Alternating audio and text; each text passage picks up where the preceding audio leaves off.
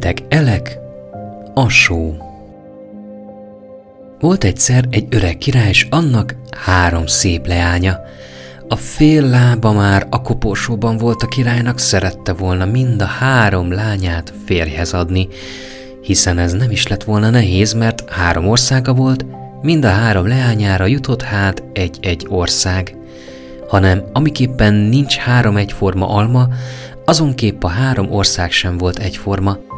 Azt mondta hát egyszer a király a leányainak, hogy annak adja a legszebbik lányát, amelyik őt legjobban szereti.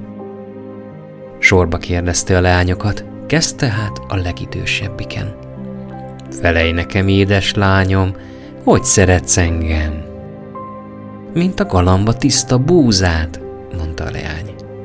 Hát, te édes leányom, kérdezte a középsőt. Én úgy, édesapám, mint forró nyárban a szellőt. No most téged kérdezlek, fordult a legkisebbikhez.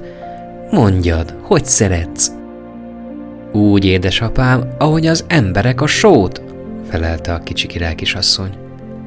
Mit beszélsz, te haszontalan lélek? förmet rá a király.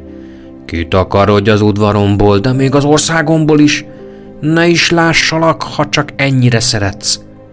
Hiába sírt, könyörgött a király kisasszony, hiába magyarázta, hogy az emberek így meg úgy szeretik a sót, nem volt kegyelem, világá kellett, hogy menjen a kicsi király kisasszony. Elindult keserve sírás közt a kicsi király kisasszony, s betévet agyrengeteg erdőbe. Onnan nem is tudott kivergődni, szállás vert egy odvas fában, s kikiárt az erdőbe, szedett epret, málnát, szedret, mogyorót, és amit csak talált, úgy eléldegélt egymagában.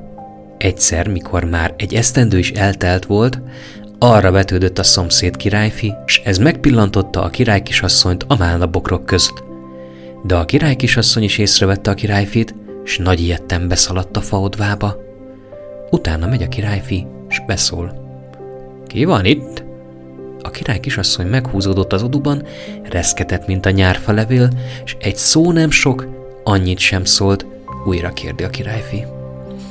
Hé, ki van itt? Embere vagy ördög? Ha ember, jöjjön ki, ha ördög, menjen a pokol fenekére. A király kisasszony most sem mert szólni. Harmadszor is kérdi a királyfi. Hé, ki van itt? Szóljon embere vagy ördög, mert mindjárt belövök. De már erre megijedt szörnyen a király kisasszony, és kibújt a fa odvából, nagy cipogva szepegve. Rongyos, piszkos volt a ruhája, szégyelte magát erősen, és keserves könyhullatás közt mondta el a királyfinak, hogy ki s mi ő. Megtetszett a királyfinak a király kisasszony, mert akármilyen rongyos volt, akármilyen piszkos volt a ruhája, szép volt, kellemes volt az arca.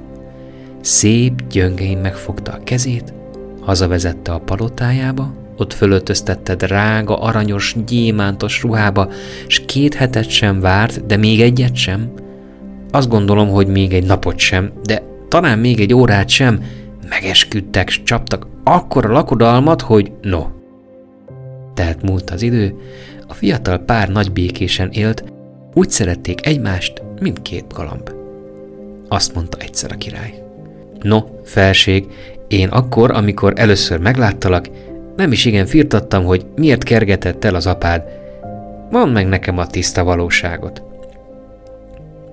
Lelkem, uram, mondja a királyné. Én másképp most sem mondhatom.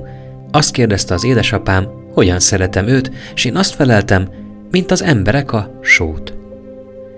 Jól van, mondta a király. Majd csinálok én valamit, tudom, visszafordul az édesapád szíve. Hogy mint fordítja vissza, arról nem szólt a feleségének, hanem csak befordult a másik szobába, levelet írt az öreg királynak, s abban meghívta délebédre. Hát, el is ment a levél másnap, s harmadnap jött a király hatlovas hintón. Fölvezette a fiatal király az öreg királyt a palotába, a palotájának a legszebb szobájába, ottan már meg is volt terítve az asztal két szemére.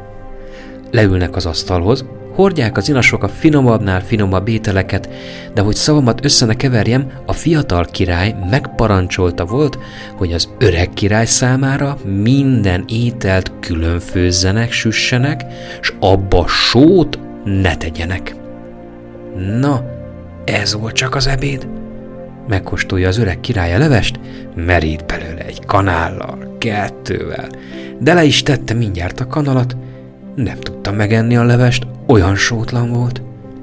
Gondolta magában az öreg király, ebből bizony kifelejtették a sót, de a sóba főtben majd csak lesz. Nem volt abban annyi sem, mint egy mákszem. Hordták a pecsenyéket szép sorjában, de vissza is vihették, mert a vén király csak megnyalintotta, és bele sem harapott, olyan cudar, sótlan, ízetlen volt, mint a sok drága pecsenye. De ez már nem állhatta szó nélkül az öreg király. Hallod-e, öcsém, hát miféle szakácsod van neked, hogy só nélkül süt főz? Sóval süt főz, ez máskor mindig felséges bátyám uram, de én azt hallottam, hogy a bátyám uram nem szereti a sót, megparancsoltam hát, hogy fejét vétetem, ha egy mákszem sót is tesz az ételekbe. No, öcsém, hát azt ugyancsak rosszul tetted, mert én erősen szeretem a sót. Hát kitől hallottad, hogy nem szeretem? Én bizony éppen a kigyelmed leányától felséges bátyám, uram, mondta a fiatal király. Amban a szempillantásban megnyílik az ajtó, belépett a királyné, az öreg király legkisebb leánya. Hely, Istenem, örült az öreg király, mert még akkor megbánta volt szívéből, hogy elkergette a leányát, és azóta ország, világ kerestette mindenfelé. Bezzek, hogy most a legkisebbik leányának adta a legnagyobbik országát. A fiatal király mindjárt kezére vette azt az országot is, és még ma is élnek, ha meg nem haltak. Jó éjszakát!